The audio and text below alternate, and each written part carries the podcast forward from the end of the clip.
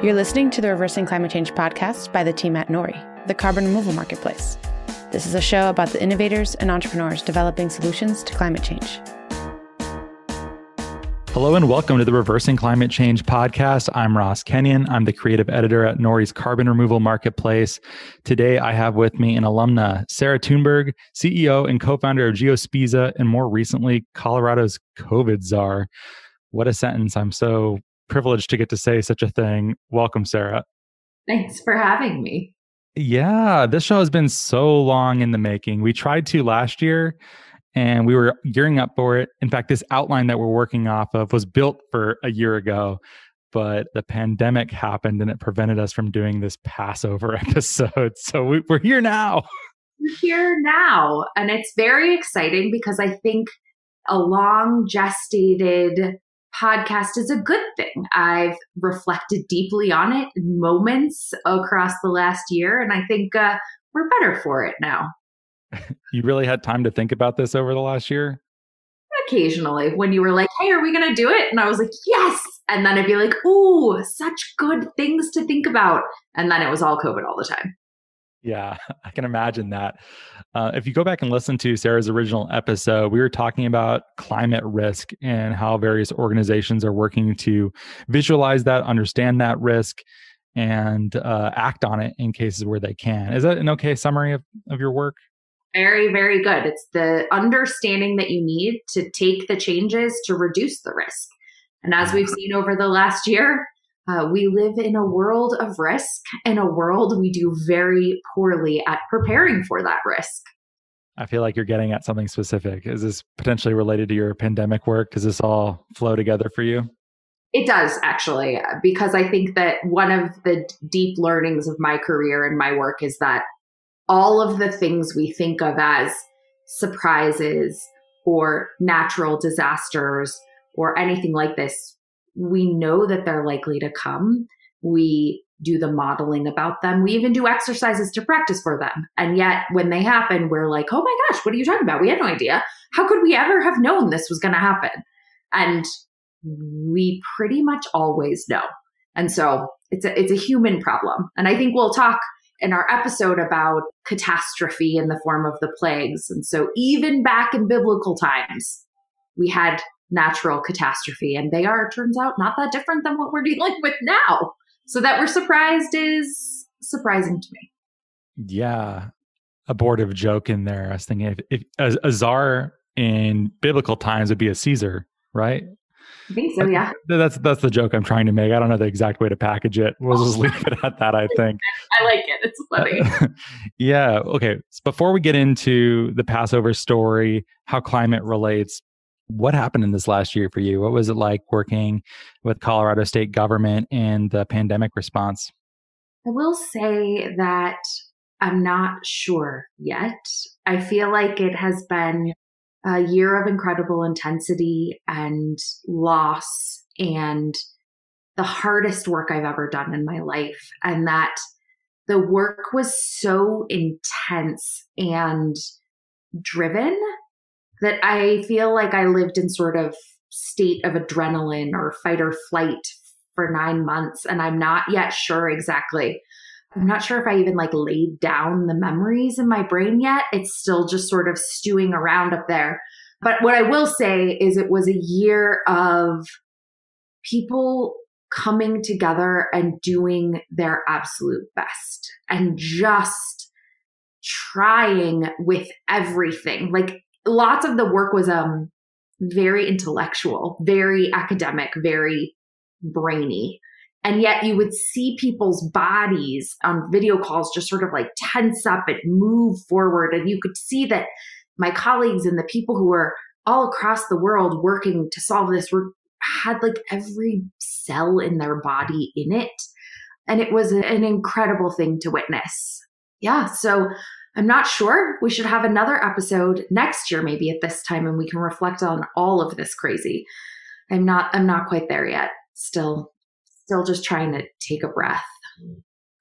Wow, it sounds pretty raw still. Then, well, I'm sure we'll try to do another podcast in a year, and then three years later, when we actually do it, then we can talk about it. Maybe that's enough time to reflect. Yeah, I think that sounds like plenty. I'm trying to remember how exactly this came up in the first time you were on the show. I think we were just talking about the plagues of Exodus. You had recommended this book that I have here, which is Jonathan Safran Foer's, another podcast uh, alum, his New American Haggadah. I worked through it. It was the first one I've ever read and experienced, except for I went to a friend's Seder once. I guess that was the only other time I, have referenced one of these. But um, yeah, I got a lot out of it. And apparently, these are quite customizable. A lot of people customize their Passover Seder and to feature different elements of the story and different themes. But I suppose before we get to the customizability, you could say maybe we should just start with the bare bones. Like, what is the story of Passover? What is a Seder? Let's set a nice uh, foundation for everyone. Sure, absolutely. So, Passover is one of the oldest Jewish holidays, and it celebrates the Jews' exodus from slavery in Egypt. And it is a big, momentous event in Jewish history, in that the Jews were able to leave slavery and bondage in Egypt and go into the desert where they began to wander, which then led them to uh, entry into Israel. And enshrined in sort of all of this legend and myth are lots of details, but it also is the giving of the Ten Commandments comes in this place. This is the early, early days, not Genesis, not the beginning, but the story of Exodus. One of the things that's very wonderful and beautiful about the Passover story is that it is a holiday that is oriented around lots of traditions in the home and lots of storytelling. It's not a single night. It is a many night event. And so there's a first night Seder, a second night Seder. You can do it for up to eight nights, differing in, in traditions. And so it's one in Judaism, there is a lot of, as with any faith tradition, there's a lot of food, there's a lot of ritual, but Passover to me is the one where it just is like magnified. And the Haggadah, the book you reference, is the story guide. It's the text that guides us through the, the meal.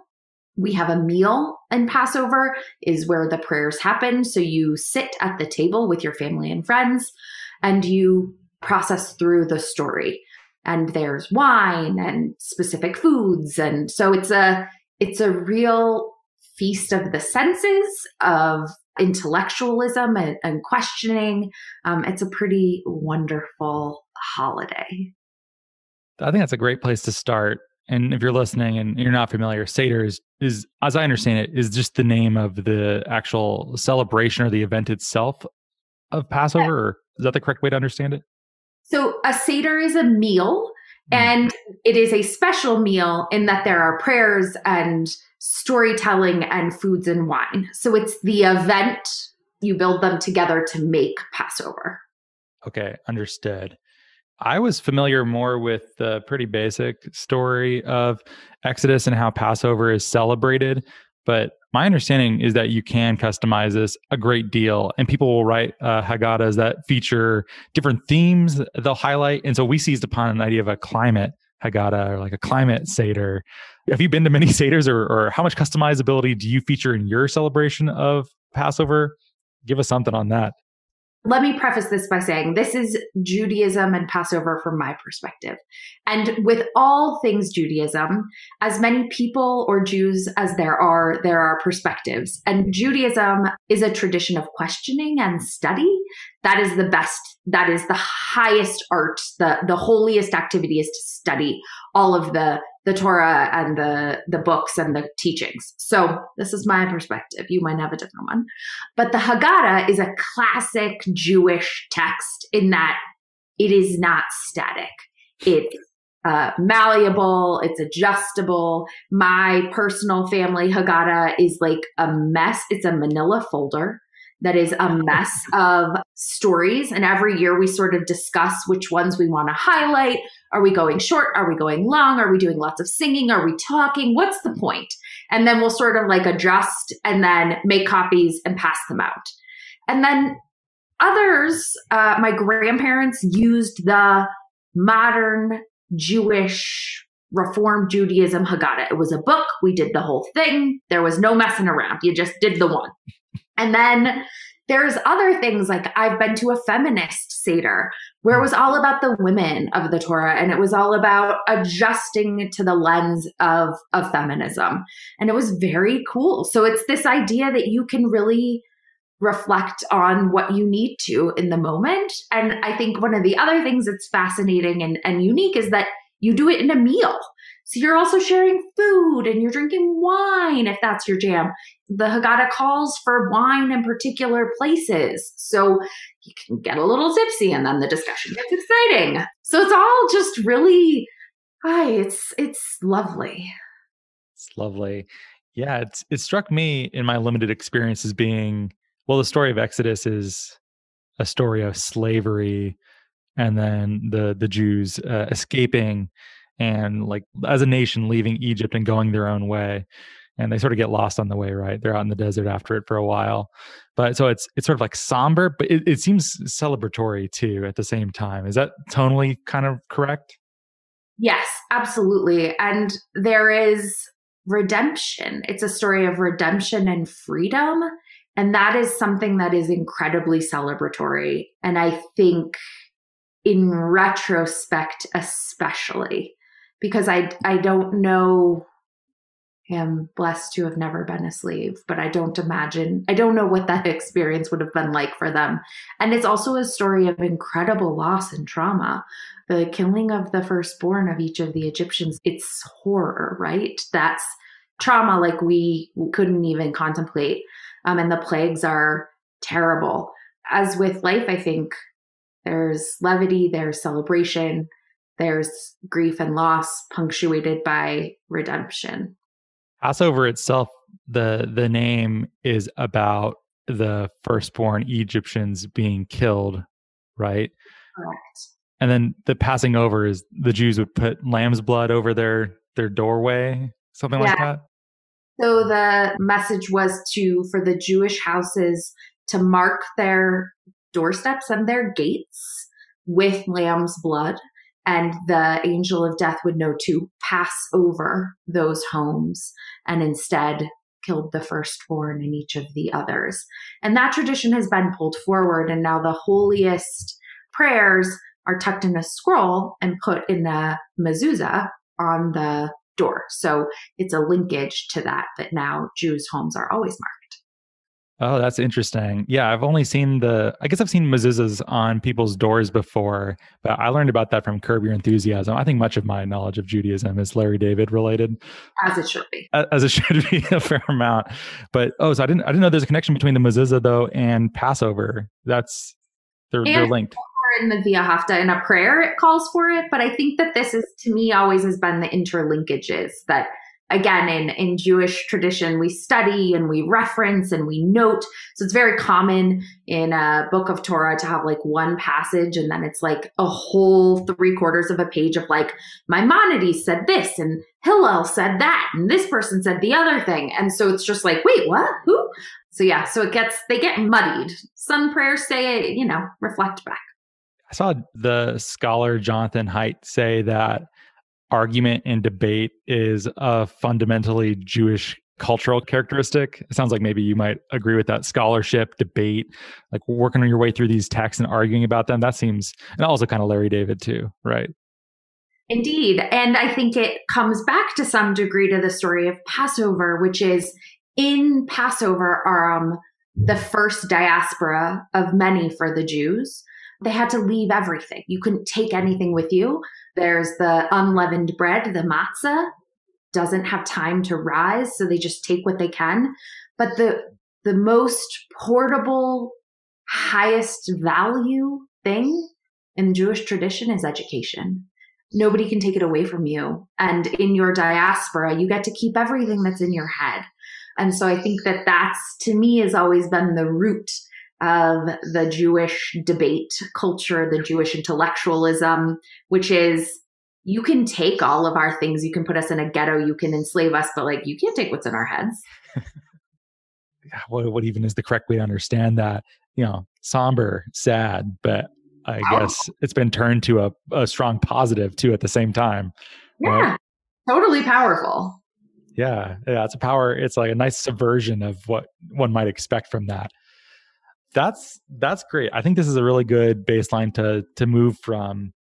How exactly does one celebrate a seder when you host it? Like so, in the Haggadah that I have, there's a whole bunch of chants, things you say together, exercises. There's sort of like thought experiments in there that you debate through and talk through. How do you do it, and what? How does it work? So, in it is of my tradition. We have a usually a big family seder and it's family of choice and family of birth. Invite lots of people extend out the table. And it begins with the washing of the hands in our tradition. And that is marking of specialness and ensuring that you're sort of prepared is how i experience it.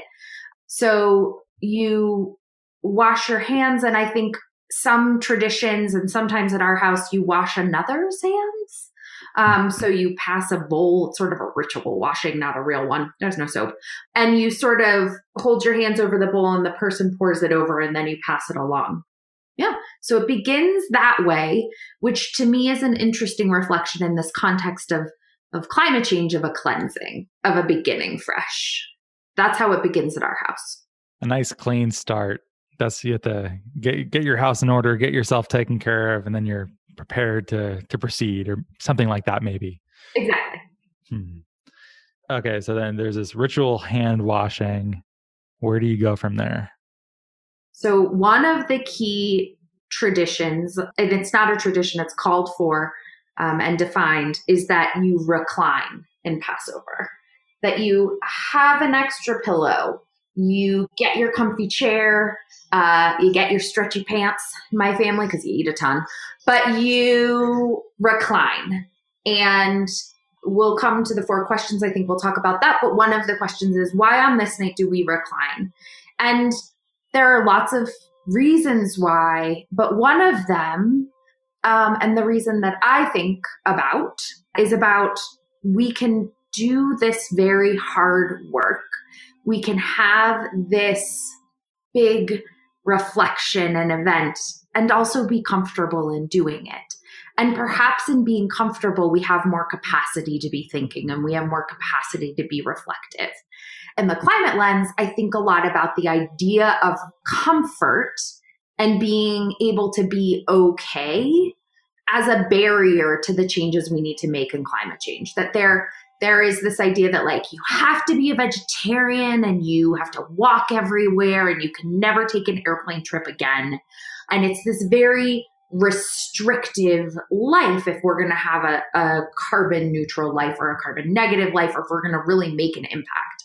But I think the Jewish teaching of this reclining idea is that we can do very hard things and still have comfort. And maybe we can do harder things when we're comfortable. That if we accommodate ourselves and our base needs, maybe that gives us greater capacity. And so maybe if we pulled that forward and it wasn't this like all or nothing, you gotta do everything, no plastic ever forever, we'd get more people on the side of like minor changes I don't know. to me, it also comes back to this idea like you can have anything, but you can't have everything a little bit. And so, like, maybe we need to let people have a little bit and they'll do better work on the climate. That's an interesting idea. Certainly. I'm trying to think of a good way to express it. But I imagine it's easier to care about something that's abstract that may affect your children or grandchildren to a far greater degree. This is something that is farther away. But if you're not struggling to get your basic needs met, you're able to zoom out a little bit. It's a little bit easier to think about things that are farther away. Of course, climate change isn't farther away for everyone, but at least for some people listening, it is sort of at this point still elective to think about, I think. Oh, I think that's a really good framing. This idea too of basic needs being met allows you to have space to worry about the other things and that you can't if you're if you're struggling to eat and all you can do is eat the meat or the whatever uh, oh yeah i agree. That that resonates with me deeply. Oh that's good. If all you get is free manna from heaven and you really want quail uh, what a poor By the way, I love that part of Exodus. Which, if you're listening, after after Egypt, the, the Jews are in the in the desert and they get free bread that is tastes like it's been flavored with honey, and they're like, mm, "We don't really like it that much. We'd like, uh, can you get any quail up there, God, that you can send down?" Does that crack you up? I don't know. It seems funny to me. Is this intentionally funny? it does crack me up and i think there's so many things like that which leads to the really good questions of like why what on earth and and the multi-authorship of uh, hebrew texts like there isn't a single author there's so many so i've never actually read any of the reflection but i would love to see like why quail and not honey like also are there quail in the desert? Is it like a remnant? Is there a memory there? I have no idea, but I agree. It's it's hilarious, and it also speaks to sort of it's never good enough. Wandering the desert, you get free food, and you're like, but really, what I want is the quail. Come on, dude. I grew up in Arizona, and there's tons of quail there. So quail in the desert. There you go. Quail in the Desert. Yeah. No, I love that too. I think I got this from Amy Jill Levine, and her work's come up on other podcasts, and she's a Jewish scholar of the New Testament. So her perspectives are always uh, really interesting to read about. But she had something I learned, um, or just like trying to understand the humor and how much of the, the, the scripture is actually intended to be funny, in her opinion. And so reading Exodus like that, I reread it for this this podcast. And one thing that always gets me too on the same front is Moses on Mount Sinai. He's up there for 40 days, you know, getting the tablets, getting the 10 commandments. And uh, he comes back, and the the Jews are already building a, a golden calf. They're already like building an idol. And he's like, "That's like the one rule, guys. Is like you can't, you know, you know this doesn't work, right? This is how God gets really mad at you over and over again. Forty days, not 40? even that long. No, it's nothing. Forty days, and this idea too of like I'm a planner, right? I'm emergency manager. I'm like, how much planning did they have to do to be at, at 40 days already have constructed it? They've been working on that for like since he went up there. What? Like, you had to like gather all the jewelry from the people. You had to melt it down. You had to make the cast. There's a whole series of operations. And yeah, uh, agree that this was what they were going to spend their time on instead of like whatever else. Yeah, no, I don't know. It's possible that this is not intended to be fun, but that's the whole the whole. As I understand Hebrew scripture, it's this: there's an agreement with God.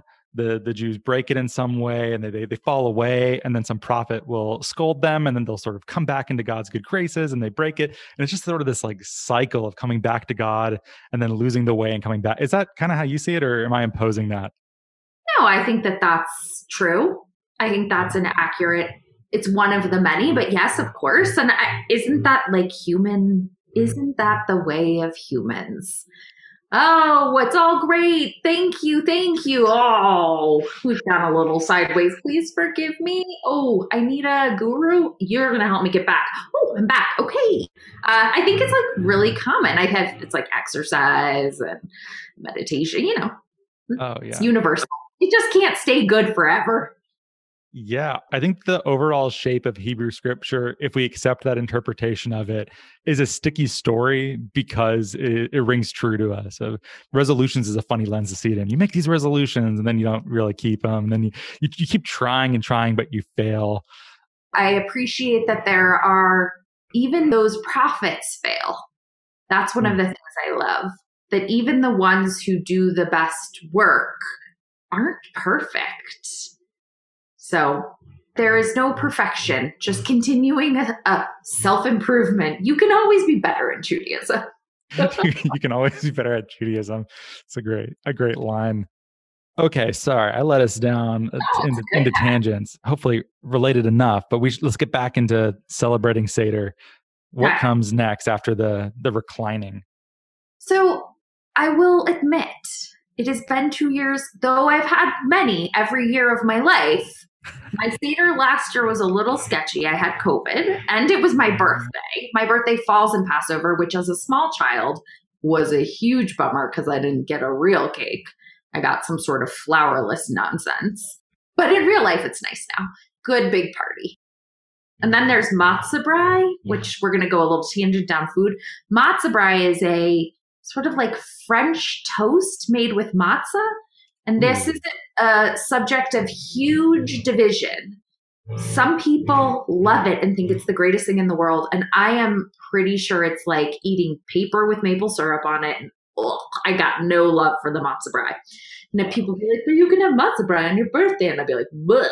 anyway. So one of the things that is essential and quintessential of the Seder are the four questions. And the four questions are part of the Haggadah, and they are asked by the youngest child. And it is long held tradition to learn the four questions as a small child, and it's a big thing when you can do it. If you can do it in Hebrew, even better. There's a song. The questions are why is this night different than all others? Um, so, why do we recline? Why do we eat bitter herb? Why do we eat only flat bread? And there's a another one, maybe. Look at this. I'm not the youngest. Huh. So I never had to learn them. Anyway, the service is inclusive. It isn't just the adults speaking, it is about all people, including the youngest child, who has a very important role. And I think about this in the context of climate is really important because we talk in Passover about very difficult subjects slavery, redemption, sadness. Sadness is an understatement, unbelievable loss. And we give that storytelling responsibility to children as well as adults. And I think in doing that, we are ensuring that the story is transmittable between generations, that it isn't too obtuse or intellectual, and that we get it to its simplest terms so that we cannot ever forget it, and that even the youngest knows it. And I think about this, and this comes up for me with Greta Thunberg a lot that we had Al Gore and we had all sorts of other prophets of climate change. And it wasn't until Greta came along and was able to give us this incredibly simple message that a lot of people heard and that a lot of people were able to internalize and also transmit the story of climate change. And so I really think deeply about this idea of ensuring our storytelling is appropriate for everybody and that everybody can then tell the story. That's a, a really clever connection with Greta's uh, rhetorical approach and just maybe her personality generally, uh, speaking forcefully in very clear language she also does have a bit of the sort of uh, like Hebrew scriptural uh, prophetic thing going for her too, as social critic, right? Those prophets are railing against civilization and society as they see it. What's wrong with it? That seems very Greta esque, no? Yeah, I think uh, the thing that I find especially Greta esque and in the tie to the four questions is taking this incredibly complex, multifaceted story and being like, here's the four key things. And I'm just going to talk about them incredibly simply but not as a criticism but like simply and elegantly. We don't need we don't need all the big words all the big government talk like here's what's happening. Here's what the consequences are. Here's how we can stop it. And we need to do something about it now. And i just think it's really beautiful the idea of being able to have power with simple language the most power. And also not negating the idea that even the smallest person, the youngest, can make magnificent change. Yeah, that's a really beautiful sentiment. And it's nice that it's included in here too. Ritualistically, it's always the the youngest child who who says this? Always the youngest child. And so then when you go to adult seders, it's very funny for it to be like, huh? There was a lot of when I went to Seders in college, it would be like, uh, when's your birthday? Because we were all really young, but in there was always a youngest. That's good to know. Well, yeah, it looks like these questions to yeah, why is tonight different? Uh, why recline? Why the bitter herb? And why do we eat flatbread and matzah? What's the bitter herb one stands out to me? Do, do you recall what that one might be about? So the bitter herb is to remind us of the time of slavery and that we also dip our bitter herb in the United States or in I think most tradition the bitter herb we eat is is parsley and we dip it in salt water and eat it to remind us of the tears of the slaves and the bitterness of the work and being enslaved people. Hmm. Hmm. Hmm. So, so we're still in like this the somber part. Some of these thematically, it feels like you're telling kids a sad story. You're explaining why the bitter herb, why you're eating flatbread. You're eating you're eating matzah because there wasn't time before fleeing Egypt. You had to make the bread. You didn't have time to let it leaven. That's yeah. my understanding. Is, is, that right? Didn't yeah. have time, had to go. So you you baked it really fast so that you had something, and that something was a cracker. Right. Okay. Interesting. Okay. So then after this this happens, the kids they get their answers, they're able to learn, they're able to and by the way, if you're not able to explain your ideas in terms that, you know, at a low level of understanding, it's, there's always an open question of how well you understand those ideas. So I, th- I think it's an important exercise in general. Yeah. In the startup world, there's always this idea of pitching to a third grader. If you um, can pitch to a third grader and they can understand and then retell you what your business is, I think that might say something about venture capitalists more than third graders, but you know. okay. Throwing some Passover shade, I see. Very nice. Yeah. Okay. Um, where do you go from the four questions? What happens next? So again, this is there's sort of a meandering story and it's it's differential and and different in different families. Um, there's wine, there's all sorts of parts, but one of the things that I think uh, and this might be a little bit out of order, but but thinking about Greta as a messenger leads me to the idea of Elijah. Mm. Elijah, the prophet, I believe he's a prophet. The idea, a ghost, if we don't really have ghosts, but kind of like a ghost. So at Passover, we have a glass of wine for Elijah. And we also, at a point in the service towards the end, open the door for Elijah. And Elijah is the prophet, I believe, who will arrive prior to the Messiah. So there is an idea in Judaism that if a human form will come first to a particular village, a coastal village in, in Israel, and Elijah will appear first and sort of guide through. And we make room for Elijah, who's considered a stranger because we don't we don't know Elijah and we don't know when Elijah's going to come. So we make space for a stranger. And I think a lot about this in a lots of different ways. But this is this sort of weaving of a thread of connection and humans over time in the Passover message. That one, we make space for people we don't know. We traditionally in, in Passover, you are supposed to invite anybody who needs a home for Passover. Nobody should go without a meal. So we make space for the stranger. We also make space in, in our tradition. We think about Elijah as this ancestral arc, this connection where my grandparents, my great grandparents, the people all the way back to, you know, Europe and before that wherever they came from making space for Elijah this this force that was going to welcome the Messiah. And we still do it every year. And also I think it's a really beautiful thing that you pour him a glass of wine. Going to make it comfortable. Not only is it a seat but there's also wine for Elijah. Mm-hmm.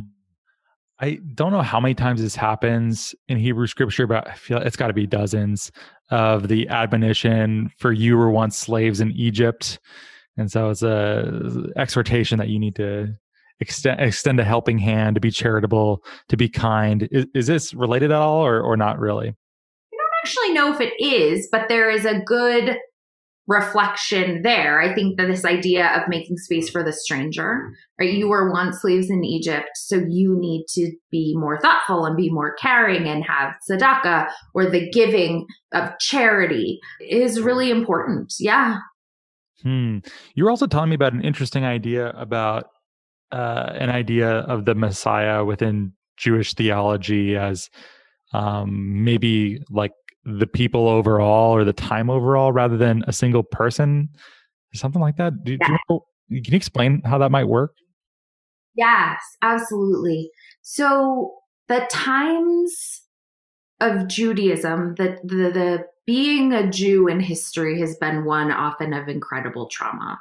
You have being a slave in Egypt, you have subsequent wars, you have the Inquisition, and then obviously the Holocaust. And I learned it as post Holocaust theology, which is rather than expecting there to be a single human formed savior, a messiah to come and save us all and usher us into a, the, the, time of the messianic period of peace, of, of all of that.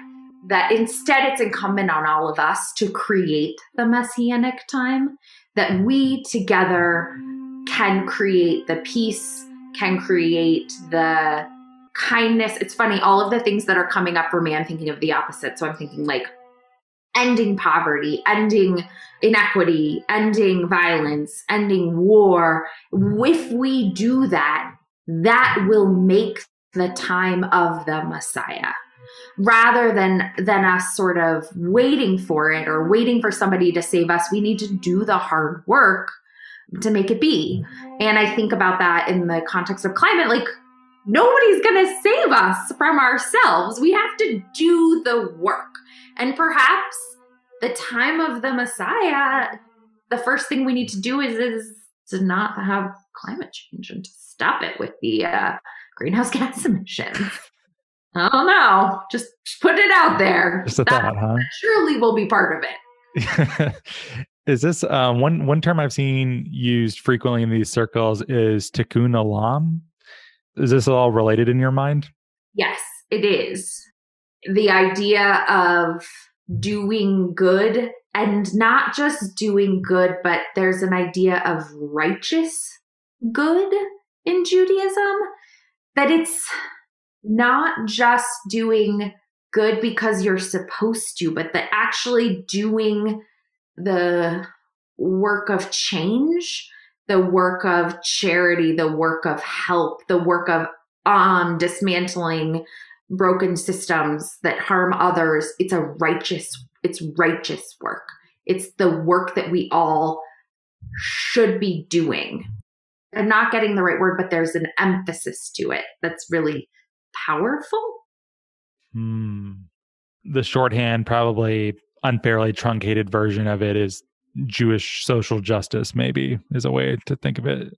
Yeah. And so it's not just about charity. I think there's this idea of hmm. charity, which is you give, you donate money, you donate food, you whatever. That's not enough in Judaism. You have to be socially just. You have to do more. Ah, you're not allowed to stand by and let the bad thing happen. You uh-huh. actually have to be an active participant in dismantling or in, I think about this a lot in the terms of in, in Holocaust times, which was there's this idea of righteous Gentiles, where those were the Gentiles who, the non Jews who hid people, who undermined the Nazis, who smuggled, who did other activities that were subversive, because it's not good enough to just not have participated. You have to actively do the right thing. I don't, do we even have an, a word in English that expresses that? I feel like you have to explain that idea. No, I don't think we do, which is why we talk about tikkun olam, right? Like Jews don't have shorthand. We're like, we're doing, tuk- it's tikkun olam. And you're like, what is tikkun olam? You're like, it's justice, but it's righteous and it's powerful and you don't have a choice. You just have to do it. It's not good enough. You know, like it's a lot. There's a lot. You on the, on the podcast can't see this, but like I have big hand movements about this. yeah, there's a lot of that going on. yeah, yeah.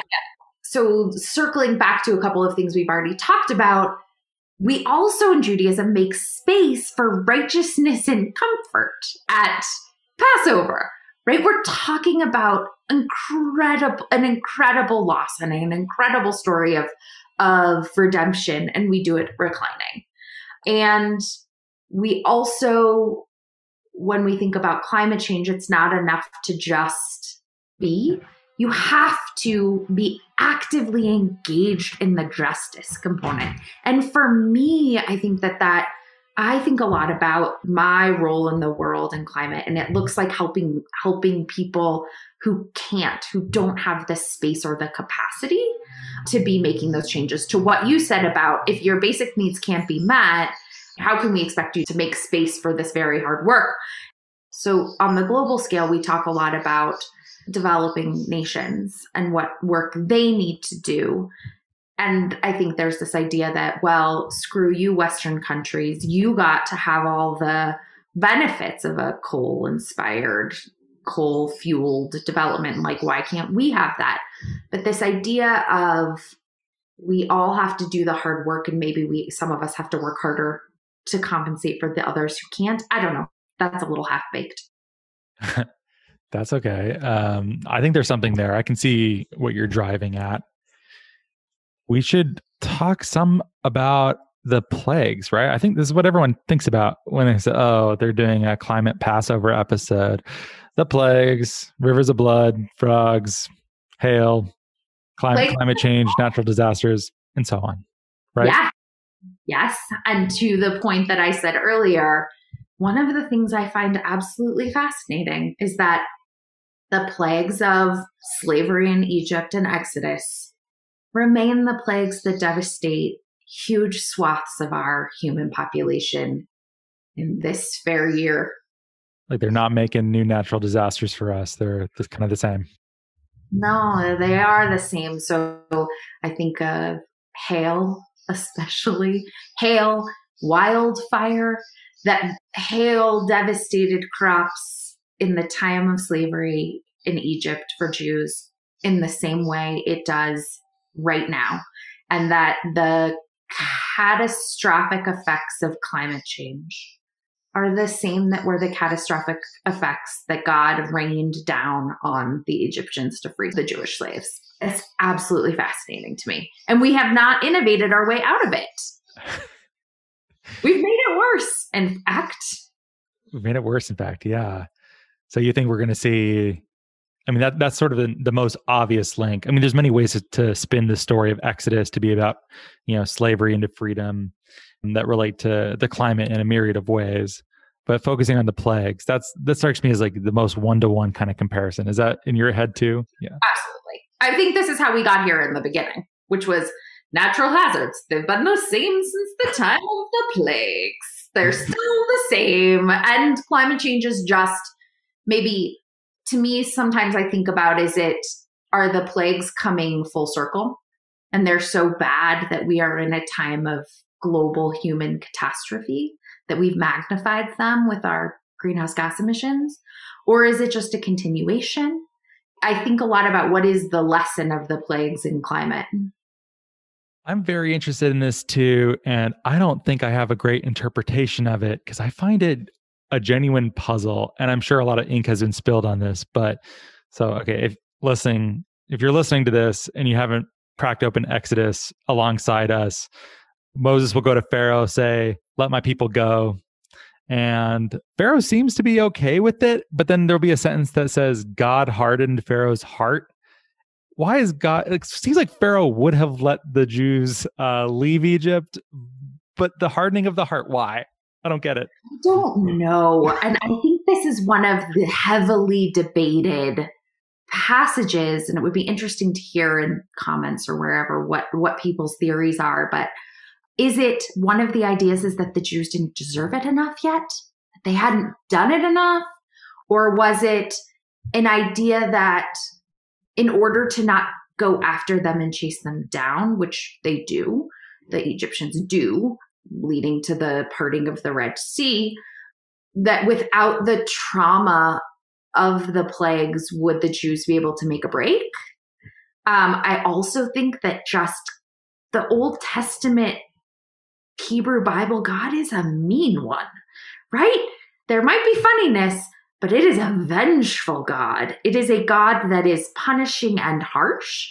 And I think the last thing I'll say is that there's an idea that religion and the Torah and the Bible and all of the pieces are written to explain very difficult things right? You don't have an answer. There wasn't an answer. So so religion is is a function of trying to answer all of these things. And and in a time when it was probably very terrible there there was boils and pestilence and drought and darkness like there couldn't have been another explanation than god had to harden pharaoh's heart to, to do it again i don't know what about you I don't know. It's it's a hard one. It's uh, I think it's related to what's typically called theodicy, just like the problem of evil.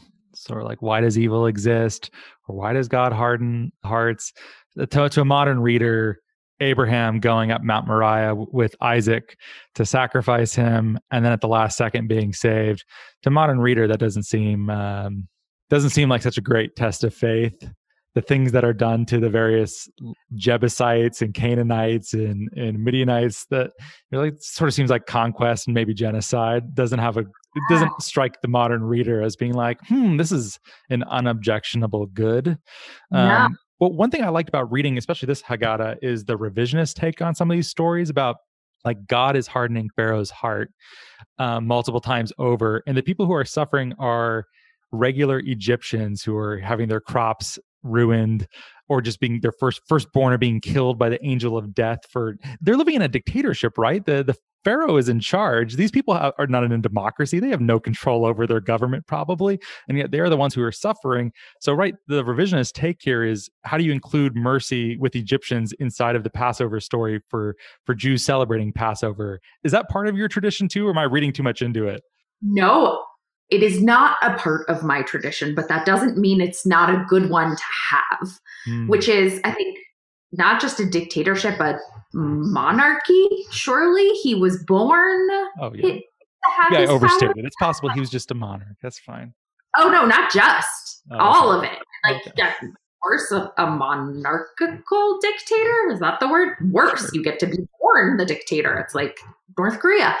No, I think that it's a really wonderful and sad idea that that had to happen so that we could have a little empathy for the for the other people. Because i think there is an idea that oh there were slaves of egypt but of egyptians but it's not like those people the everyday Egyptians had the power to make a difference. Though, in a tikkun olam reflection, it would be incumbent upon those everyday Egyptians to be fighting the power and saving the Jews. So I don't know.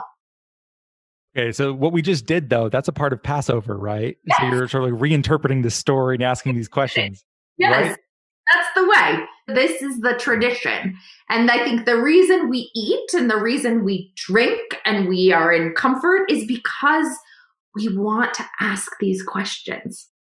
Because the text isn't static, it's about questioning and about making space. And so I'm going to I'm going to lead us to another place which mm-hmm. is one of the seminal parts, most important parts of the Seder is that you say, next year in Jerusalem.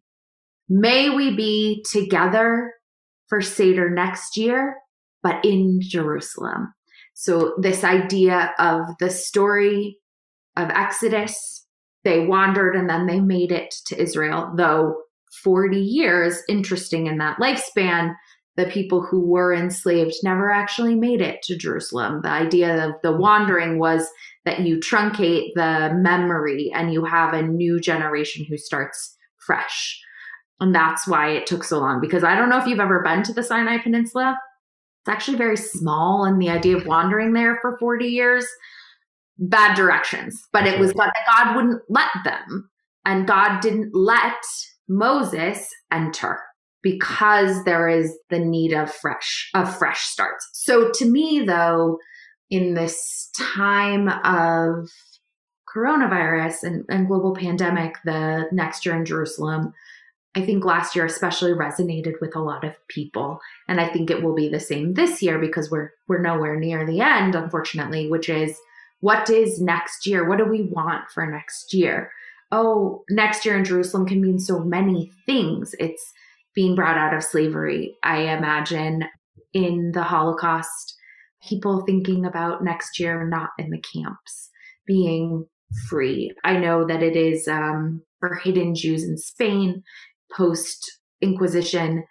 The idea of next year in Jerusalem was about being not actually in Jerusalem, but being able to be public in their celebration of Passover. And so I think that that is one of the most, to me, it resonates the deep, deepest of what is our vision for next year? Passover will happen every year. And what do we want? And what do we mean by next year in Jerusalem? I like that. There's something that's really poetic about that sentence, too, right? Is yeah. it just you have like it sounds like almost like a cheers though, right? Next year in Jerusalem, is that kind of how it takes place? Exactly. Huh. Given that Jews are, you know, throughout their history so often a diasporic people that are not in their traditional homeland, there's like a, a hint of like irony or melancholy I'm picking up on in there. Uh, is that is that in there or am I just think there is? No, I think it is absolutely there. That for a people who are historically pushed around geospatially and hidden and spread thin, the idea of having a place where we will all be next year, I think it also is a so melancholy and also so much hope. One day we'll get there next year in Jerusalem. We're not there now, but we'll get there eventually, and maybe it'll be next year. That's a beautiful sentiment if someone is listening and they celebrate Passover and they want to incorporate some climate elements into their Seder this year, and we're going to release this the week of Passover, so they'll have time to, to prep for it. Where might you steer them? What might you tell them besides just all the great ideas you've had so far? Yeah, I think uh, talking about what next year in Jerusalem in the climate context is. What does it mean and also the pandemic context. What does it mean for next year? And and in this idea of setting intentions and recognizing our humanness of falling down on them. What is your intention for where we'll be next year? Is that family? Is that less plastic? Is it solar? I don't know what it is, but what is your climate intention and sort of what is your next year in Jerusalem look like?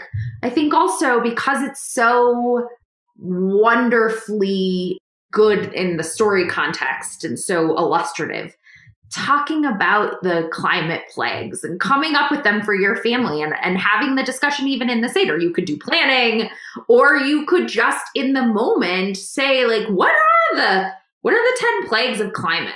What are they? I also think that to your point, having more empathy is a key feature of the the Passover story, as well as what we need in climate change. And so, so maybe finding the empathetic component. What about you? I think those are all good points. I don't know, given that my experience is so limited, but I do like the malleability of the story. I, what does it look like, perhaps, for if we were to map this sort of freedom or slavery in Egypt into freedom in the Sinai and uh, Canaan beyond? What does that look like in a climate context? Is is it appropriate or does it make sense to say that it's like we're in a slavery or suboptimal position now with regard to how we treat each other and or the climate and what does it mean to move to a a just kind of tikkun olam kind of world in the making that is waiting to be born um, yeah. but that's kind of related to your next year in jerusalem idea i think yeah, though I do like this idea too of kindness with righteousness of sort of what do we have to do to be sort of freed from the bondage of this? What is this that we're in right now? And do we not like it enough that we're going to go asking to be freed? And do we have to ask? Or do you just sort of make it be? I don't know. Interesting who's our pharaoh? But, yeah.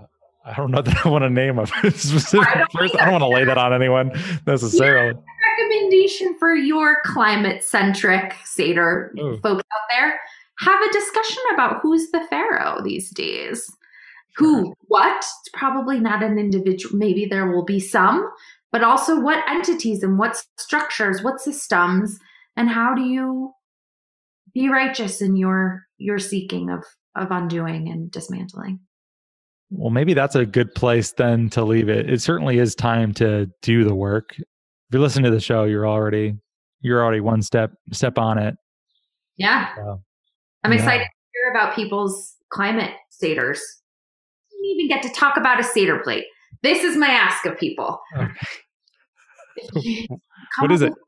What is a seder plate? A seder plate is the ritual crockery or dish on which we place particular symbols that we reference through the meal. There is a lamb shank in the center representing the marking of the door. There is an egg that represents rebirth. There is the bitter herb, the salty water, the tears, maror, which is paste that represents the mortar of the bricks that the Jews laid while they were in slavery. It's made out of apples. And depending on where your family's from, you can be like where my family's from, where we make it with like a paste that's apples and walnuts and cinnamon and it's boring and dry. Or Sephardic Jews who add a ton of dried fruit and lemon and wine. It's Mm. the good of the Jewish. You have lots of different traditions to pull from. Anyway, the Seder plate is the the center visual of Passover, and you place the foods around it, and you sort of work your way through as as part of the Haggadah or the the service. And there are new Jewish traditions about adding items to the Passover plate, the Seder plate, to reflect particular elements. And so if you were to to make an item on your Seder plate connected to, to climate change, what would it be? Or if you were to make space for a new item on your Passover plate, on your Seder plate about climate, what would it be? Interesting. Do you have any ideas for what you might do? No, not yet. I imagine there's like vegan Seder plates. There's surely people who have done work around this. Yeah, I'm sure if you looked up climate Seder, climate Haggadah, surely some resources must exist at this point. We sort of independently came to this as like, oh, we should do this, but uh, uh, we're probably not the only ones. Can't, I can't imagine we're the only ones. So I'm excited to hear about it.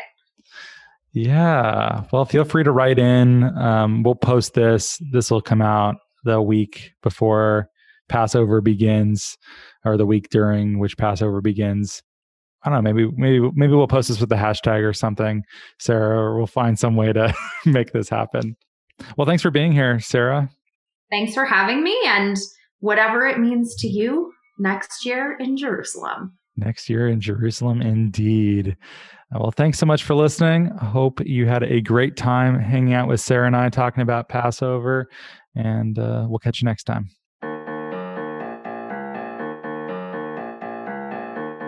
Well, thank you so much for listening. If you like the show, please rate and review it in Apple Podcasts and or Stitcher. It really helps us a lot to get this content to a wider audience. If you think what we're doing is useful, interesting, fun, hopefully all three, we'd certainly appreciate your rating and review.